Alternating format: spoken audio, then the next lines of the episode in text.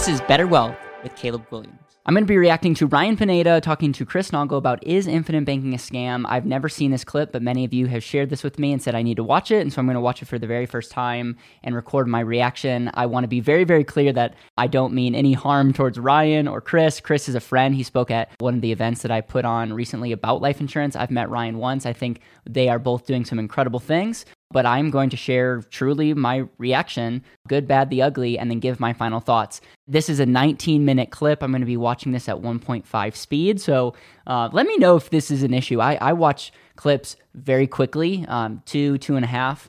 Um, but I thought since I'm reacting, I should taper that down a little bit. But I've found that our, our minds can comprehend a lot faster uh, than 1x. Last thing I'll say is when, when someone asks me, Caleb, what is infinite banking? It's just very simple. It's utilizing a life insurance policy, in most cases, a whole life insurance policy, overfunding it so you have you're maximizing the cash and then using it as more of a storage vehicle, a place to store capital so that you can use it. Um, and some of the biggest problems with infinite banking is if it's not designed well, they're overhyped. There's a lot of bad math. There's a lot of negative teaching as relates to infinite banking and so i think there's there can be harm done but i think also a lot of people that say life insurance is horrible or this is the agents make a ton of money or the they steal your death benefit when you know when you die it's like all that stuff is really false when you look at the difference and nuances of how things can be designed and so I put over six figures of my money in a year to overfunded whole life insurance. And as a result, I am able to have money grow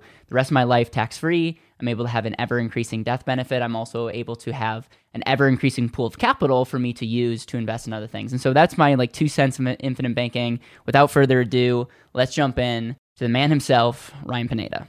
Have you ever wondered about infinite banking and whole life insurance and whether or not it's really legit? Well, I've wondered the same thing, and I actually had Chris Naugle on my podcast to tell me everything there is to know about the concept. And I'll tell you, as somebody who's been very skeptical of this, um, he actually pointed out some things that I had never considered. So, knowing that, I think you are going to have a great time watching this clip and trying to understand it a lot better. So, that being said, let's hop into the clip. I want to talk about infinite banking right now. So, with your money multiplier, you know, a lot of people have a negative connotation of whole life or infinite banking and all that stuff, myself included. You know, every time I've ever been pitched it, I'm always like, this doesn't even make sense. Why would I want to do this? And before we got on show, you know, you started telling me about ways that you're doing it differently and why it actually does make sense in some situations if, you know, your guy actually giving you the policy is building it in a way that makes sense. Mm. So for those who have no idea what I'm talking about, like let's first break down what whole life is and what this whole infinite banking thing is. Okay, so what is whole life? It's a life insurance policy that lasts your whole life. That's the simplest thing. It is an expensive, overpriced life insurance policy that is sold by advisors because it pays a big commission. Did mm-hmm. I accurately describe that the way that you used to view it? Yes. Okay, well, that's how I used to view it. Exactly. As an advisor. I, I'll, I'll say this I 100% agree. Majority of life insurance, whole life insurance sold the typical way is exactly what Chris articulated. And I'm actually going to put this to 1.4 because they both speak pretty quick. Advisor, listen, I made money managing assets. I sold term and invested the difference. So the day when I was out in Salt Lake City meeting with Mike about borrowing money from one of my deals, and I just asked him, I said, so Mike, how do you lend? You know, I thought I had an idea, and he says, you know, I have my own bank. Like, you dirty dog, you got a bank? and I'm like, let's go. And he's like, no, no, no, I, I created a banking system. This guy did it. And long story short, he, he tells me what it is. He says, it's a whole life policy. I sat back and I'm like, and I felt weird because this guy's got way more money to, than me and incredibly successful. And I'm like, I said to him, I said, Mike, somebody somebody told you a lie, man. Whole life doesn't work that way. You can't put money in a whole life and immediately take that money out. It just I've never seen one that works that way. I've never been taught that. So it just doesn't work that way. And he leans into me and he says, Chris, if it doesn't work that way, how have I been doing this over and over and over again? I said, okay, what don't I know here? So he turned me out of the guy, and then I watched a 90 minute video, which is where everything changed. So infinite banking. Okay. A lot of people think infinite banking concept is a product. They want to say infinite banking, whole life, infinite banking, whole life. And I understand why it's that way. The pioneer, R. Nelson Nash, the late R. Nelson Nash, in his book, Becoming Your Own Banker, talks about whole life as the machine that moves money for the infinite banking concept. But infinite banking concept is a process. Think of banking. All infinite banking concept is, is the same thing a bank does every day. So why would we use this stupid, overpriced, terrible vehicle that Dave Ramsey, Susie Orman, and everybody else says is the worst place you can put your money? It comes down to how it's built. See, I didn't know you could take a whole life, dis, dis, pull it apart, and reconfigure it the same way. The easiest way I can explain this, Ryan, is you know who Ken Block is? No, I don't. Rallycross driver, okay, one of the best in the world. He drives a Ford Focus. That's his rally car. So let's say I get, you know, I want a Ford Focus because I watched one of his videos. I go to the Ford dealership. I'm on the floor and I'm looking at a Ford. You're laughing. I'm looking at a Ford Focus. My wife's behind me, like, honey, that's the one. That's the car I want. She looks at me. She's like, crazy people will not take you seriously talking about money. That's the one. And then I, I, don't get it. So, but then I'm home and I'm watching his, his video. He's going 130 miles an hour sideways around a turn in full control in none other than a Ford Focus. Mm-hmm. What's the difference between the one on the showroom floor and the one that goes 130 in full control sideways? He's mod- person driving. Modified it. Engineering. Yeah. So these whole life contracts, they can be engineered. And they have been for hundreds of years. The Rockefellers, the Rothschilds, the Walt Disneys, the Ray Krocs, the, the Joe Bidens, not to get into the politics side, that is heavily used there. They've all used this for hundreds of years. But we don't know about it, and here's why. As an advisor, I sold whole life if I did because it was a big old fat commission. Same reason people sell IULs, big old fat commission. But I never knew I could actually build the contract to pay out a really, really low commission. And if I did that, my client had access to more money. That's what this is about. It's re-engineering a whole life contract with a special company, a mutually owned company that pays dividends to work for this. It works just like a bank account. Mhm. So that's what we do. The whole life should never be used as a place to put money and just leave that money there. Mhm. If that's the case, please don't call me. What we teach is that's a machine. We put the money in it and we immediately take the money out. Right. Everything I teach involves changing just one thing, and that's where your money goes first. Not all your money, just the money you would save. Most Right. people say we talked about return. Yeah, I, I- I'll say something like very spot on so far. I mean, I, I don't, I'm not a big fan of like immediately borrowing. I think you got to be super careful. I think there's going to be regulations in the insurance industry. If everyone starts doing that, it's like, hey, like that's never the way that we intended it. I talk about whole life insurance when set up and used properly is a f- foundational asset for you to store and use your capital. And the storage gives you so many other benefits, let alone rate of return benefits and other benefits to you now and, and in the short term. So we're in alignment, and it, again, it's only works if you design these policies, hyper fund them, and pay. I mean, the the person setting them up is going to get paid very very little, but at the end of the day. If they set it up properly, they'll still get compensated well because more and more people will come work with you. And so that's the whole thesis, at least how we operate with Better Wealth, is like, let's always do the right thing. And by default, we'll win in the end. retirement accounts. Most people would save money in a 401k or a savings account, or commonly the savings for people is okay, I made this much and I spent this much. The rest is, well, I guess how much I save and it sits in a bank account. Mm-hmm. Who's winning that game?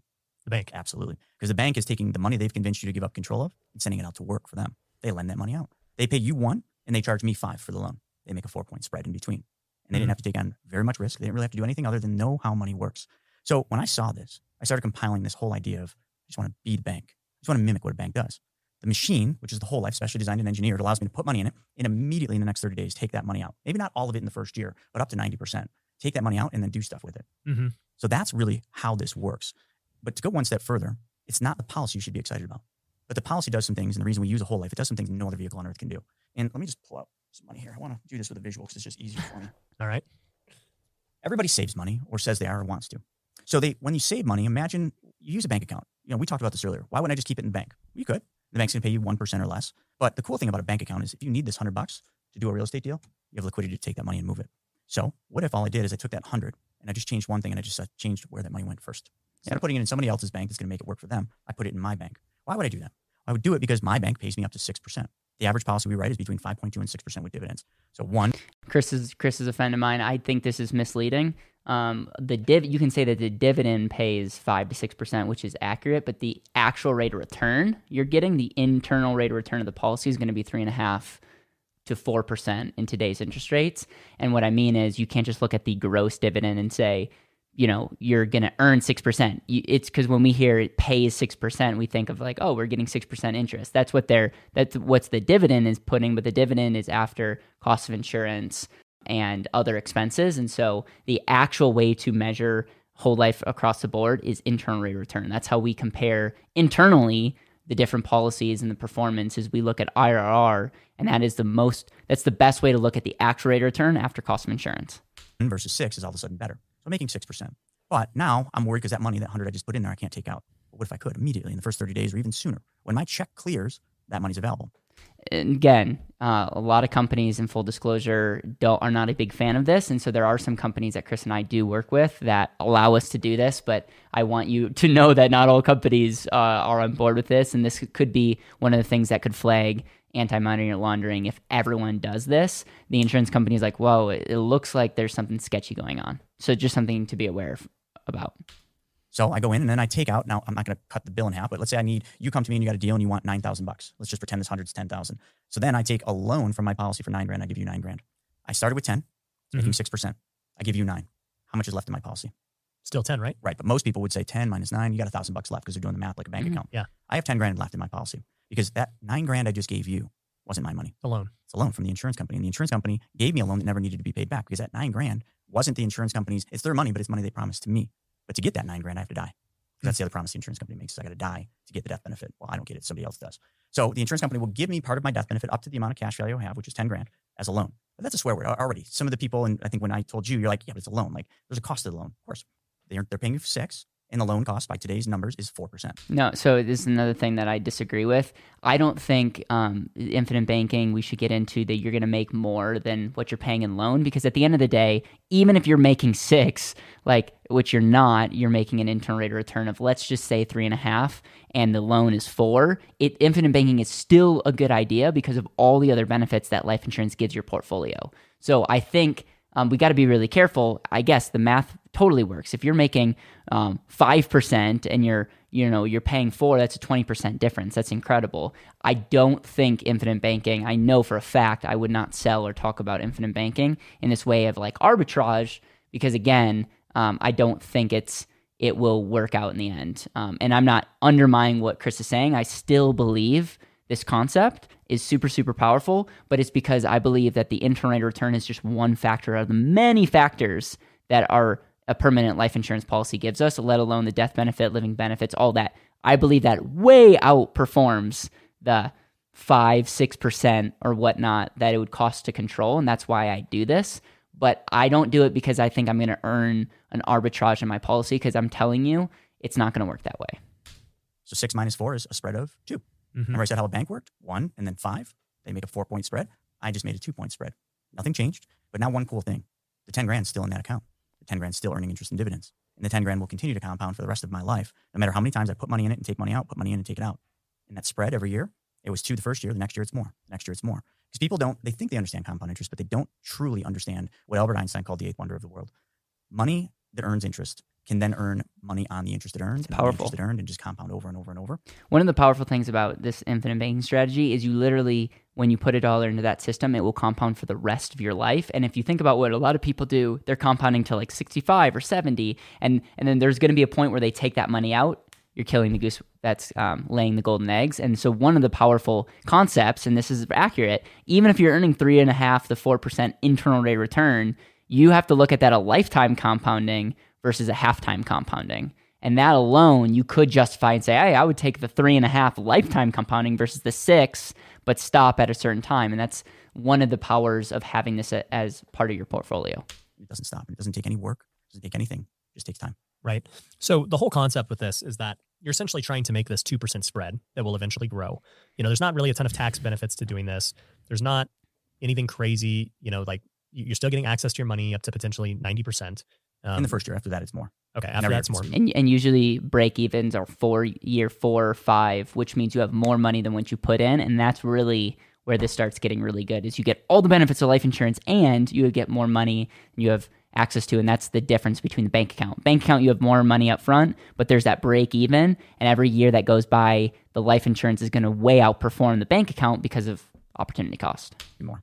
but you know as that value grows you can tap into more obviously um, the big misconception well i don't even say misconception because it's true but i've i've every time i've been pitched whole life whenever i look at the sheet that just shows the value of you know The um, illustration. yeah the illustration of how much i'm going to make and the value it always is like i'm losing money until year 7 Mhm. and then year eight i'm finally ahead and i'm just like why am i doing this this doesn't make any sense Yeah. so how like how are you getting around that The first thing is you said the first misconception about everything that we do.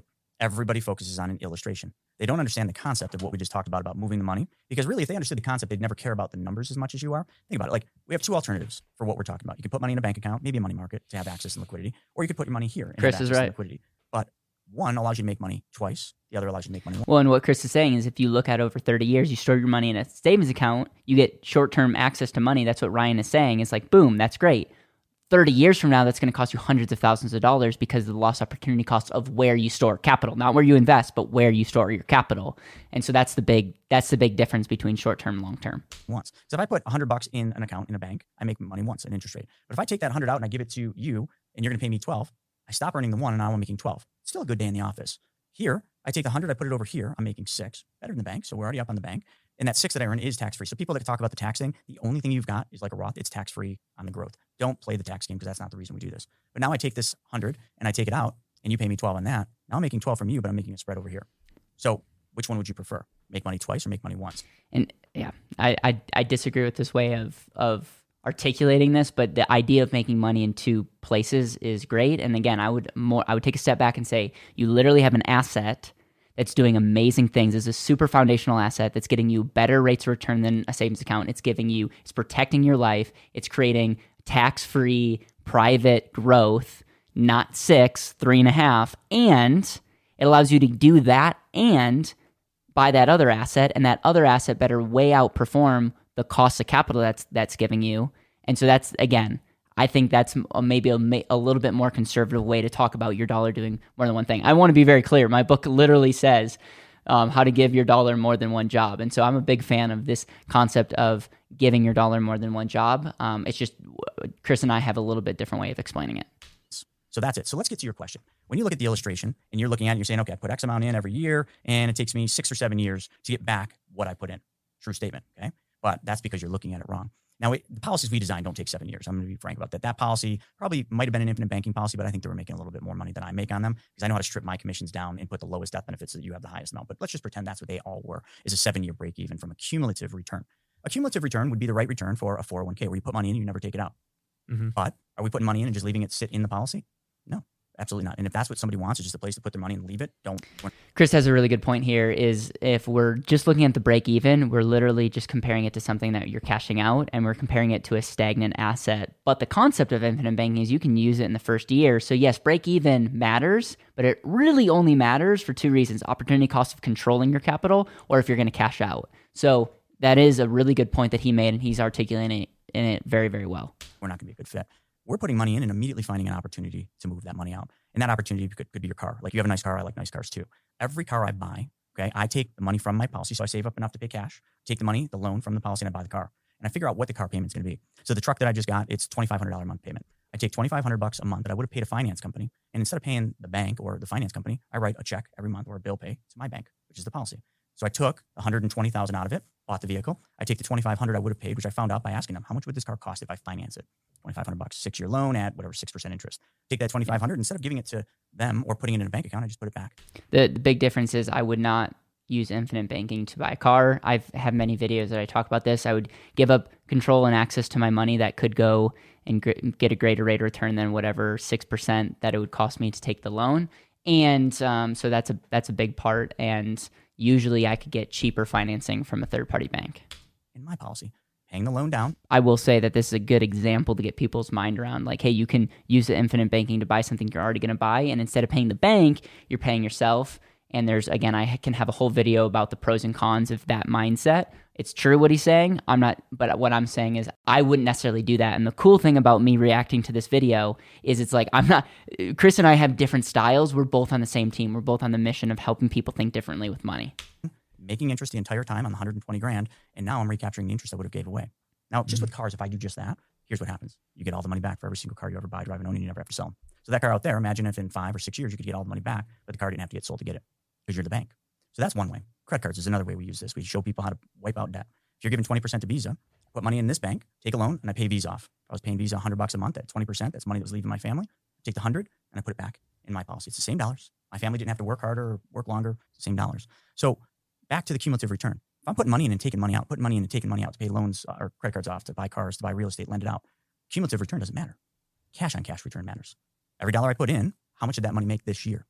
So if I put 100 grand in the policy, how much was the return this year? I put another 100 in next year. What's the return next year? In real estate, the main thing we use is cash on cash return. So because I'm putting it in and taking out, the only thing that matters is how much did that money that I put in this year make me? So that's when we use cash on cash return. Your break even, we call it the efficiency zone, is two at the worst case three years. So you're talking the cap. Yeah. So and and again, I I think what he's saying is like we're talking like when you put money in, what when your policy is going to increase by more than what you put in. I still go back to break even and IRR. I think that's the most accurate way to actually look at this. Um, one of the things that I would say is it just we we just have a difference of outlooks. I think when it comes to that, I um I wouldn't use my policy to buy liabilities. What I would say in the counter to that is regardless if you buy cars, your policy is compounding. And so the biggest difference in infinite banking is where you store your capital. In infinite banking, you store your capital in a place long term that's going to get you three or four percent um, tax free the rest of your life versus a savings account that gets you less than 0.5 percent. So that's a massive difference. And over 20, 30, 40, 50 years, there's hundreds of thousands, if not millions of dollars of difference of where you're storing your capital. I could say the same thing. You could have a savings account, pay off your credit card, and you're making an immediate 20% rate of return. The big difference between this savings account and infinite banking is 30, 40 years, infinite banking is going to be more efficient not just internally in the cash where it's stored, but gives you all kinds of other benefits, and as a result, will better your portfolio. Um, sorry, I didn't know I'd get so fired up on this. I love this, and I and I love the fact that Chris is able to share on this platform on this strategy and allow people like me to also um, piggyback on this amazing content and share our perspective. Cash on cash would be two years if you're actually moving money. Mm-hmm. But what would it be like if you didn't do anything? It's going to still be. You would never call me, so it Yeah. would be the seven years or whatever. It, Yeah. six or seven years. Even if it's the best design, it's probably five years right, on a cumulative return. right. For, And so four years. the only difference is obviously you're training them how to utilize it to get that return higher, and also to you're stripping your commissions down. The way I'm not so much stripping it, the way I'm designing it, I'm putting the lowest death benefit on the plan, which means I get we get paid off of the death benefit. So I put the lowest death benefit by IRS rules, and I put the most amount of money in. My commission's naturally going to be lower. I'll give you numbers like a ten thousand dollar premium into a regular whole life insurance policy would pay an advisor on minimum fifty five hundred bucks. Fifty five hundred for Yeah, ten thousand That's a good day in the office, right? Yeah. Now you put ten grand in a policy I design. My commission's three hundred eighty seven bucks. So why would a guy like you do that? Volume, scale. Yep. I understand volume, and I'm a master at picking up nickels and pennies. That's it. I, I understand that if I give, I get. Right. You know, you've heard this a million times. really well said. help enough people get what they want, you get what you want. Right. But I got to help a lot of people. To date, that's over 5,000. A couple of years, it'll be 10. So do that little math on 5,000 people. Yeah. It's a good living. the goal is get as many people through money multiplier, charge as low as possible, get them in the door, and then you know obviously they're going to do well, and you know eventually they'll buy some other stuff from you down the road. Same Maybe, but I'm not after everybody either. I want people that understand the concept and are willing to learn the concept and apply the concept. Because if not, I don't want to work with them because it's just a problem client then. Right. And they put money in the policy and they're like, hey, how come I'm not making the money like your video showed? What would you do? Would you did you move the money? Did you do lending? Did you buy a car? No, it's just in the policy. Oh. Okay, let's go back to the first beginning. Remember, this is just a machine that we move our money through. And here's the other thing too. Let, us talk about that. Se- let's just say it was seven years. Okay, it's not in the plans I designed, but let's just say it was.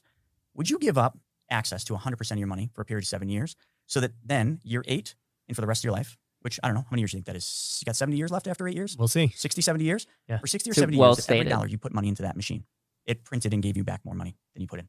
Every year, and every year you got to raise. And you didn't have to work any harder. It's like a business. Most businesses lose Yeah. money the first five years, right? What's, That's the power of the strategy is is when you get over the break even, you literally can see every single year your policy increasing, um, regardless if you fund it fully or not. It's pretty incredible. statistic, Mhm. five years. You're creating a bank. Your bank might not make money right out of the hole. It will because you'll, you'll move it, but it might not, as a standalone, make money.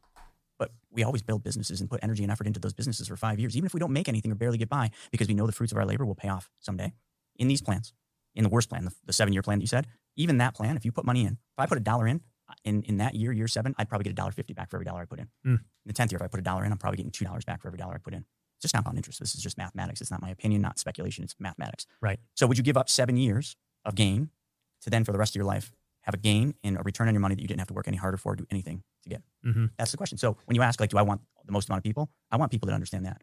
But then I'm gonna shorten that curve, and you know, are you willing to give up access to all of your money for three years so that the rest of your life, every dollar you put in, you, you get more back than what you put in? So I think a question a lot of people would be wondering is, okay, that's great. Basically, you know, we're talking about making an extra two percent as long as That's only the first year. right, as long as I you know go use my money effectively. What do you think's a way that I, I guess you are training people this, but how would you say people should invest their money? Like, what's a lot of ways people are doing it? I just look at what the wealthy do and what insurance companies do and what do the banks do? Lend money. So how I've made money is first I took back all the money I was giving away. I looked at my balance sheet or my, my budget and I said, who's getting money from me every month? Car payments, credit card companies, lines of credit. And I started the process of going through all the places I was losing money and I took it all back. I paid those loans off and I just kept making monthly payments, but I made them to my bank.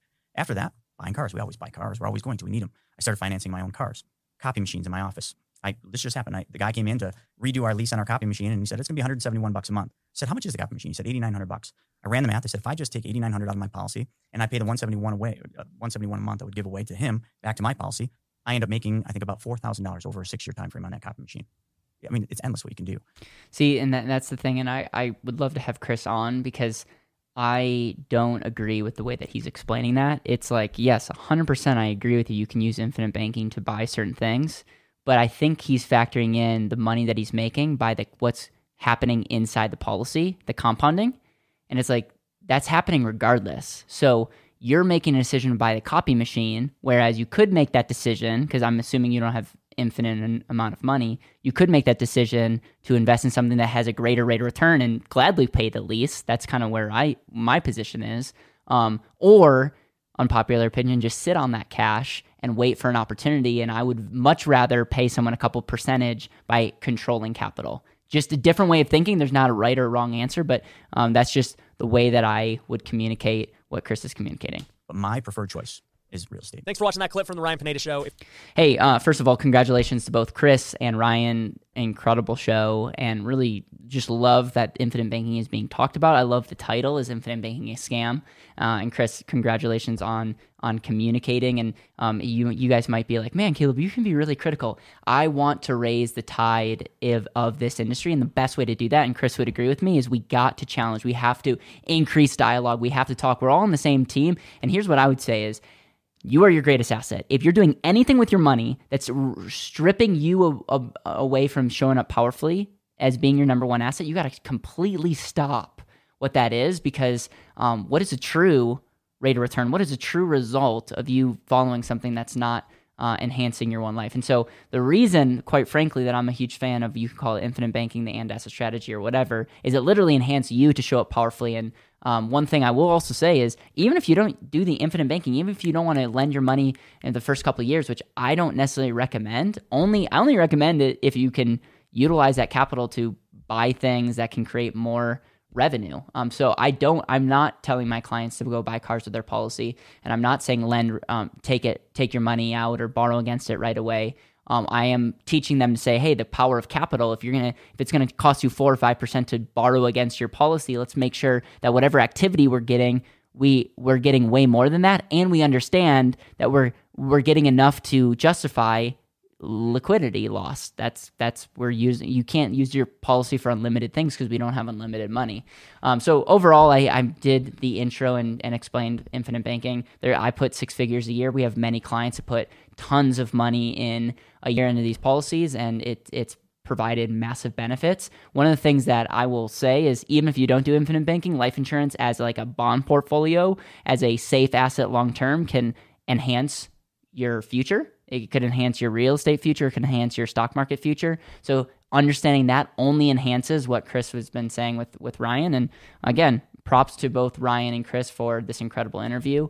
And I would love to hear your thoughts. I would love to hear um, do you agree, disagree? What are the things that you really liked about what Chris said? What are the things that you maybe disliked? Um, share this content um, love to hear and let me know if like the reacting to these type of con- uh, videos were helpful you enjoyed. Like we are constantly trying to help people think differently as it relates to money. We really want to elevate our game. Last thing i would i'll say is i would be remiss with not inviting you to check out our and asset vault. We've created an and asset vault which should be down in the link below. And we've done this so that to give you all the best resources on infinite banking and life insurance. We have a masterclass. I have a 50 page um, handbook and asset handbook. That's like a, a, part two to my book, The And Asset. And we also, I did an interview with some of the goats, the uh, amazing people in the space, including um, R. Nelson Nash about infinite banking and and we we've shared that interview along with some other incredible videos. And so if you want to check that out, go check out the vault. We we we look forward to answering any questions and serving you um, if this is something that you're wanting to know more information about. So without further ado, have a great rest of your day. Thank you so much for listening to the Better Wealth Podcast. It would mean the world to me if you could hit subscribe, leave a review, and share this with the people that you know and love.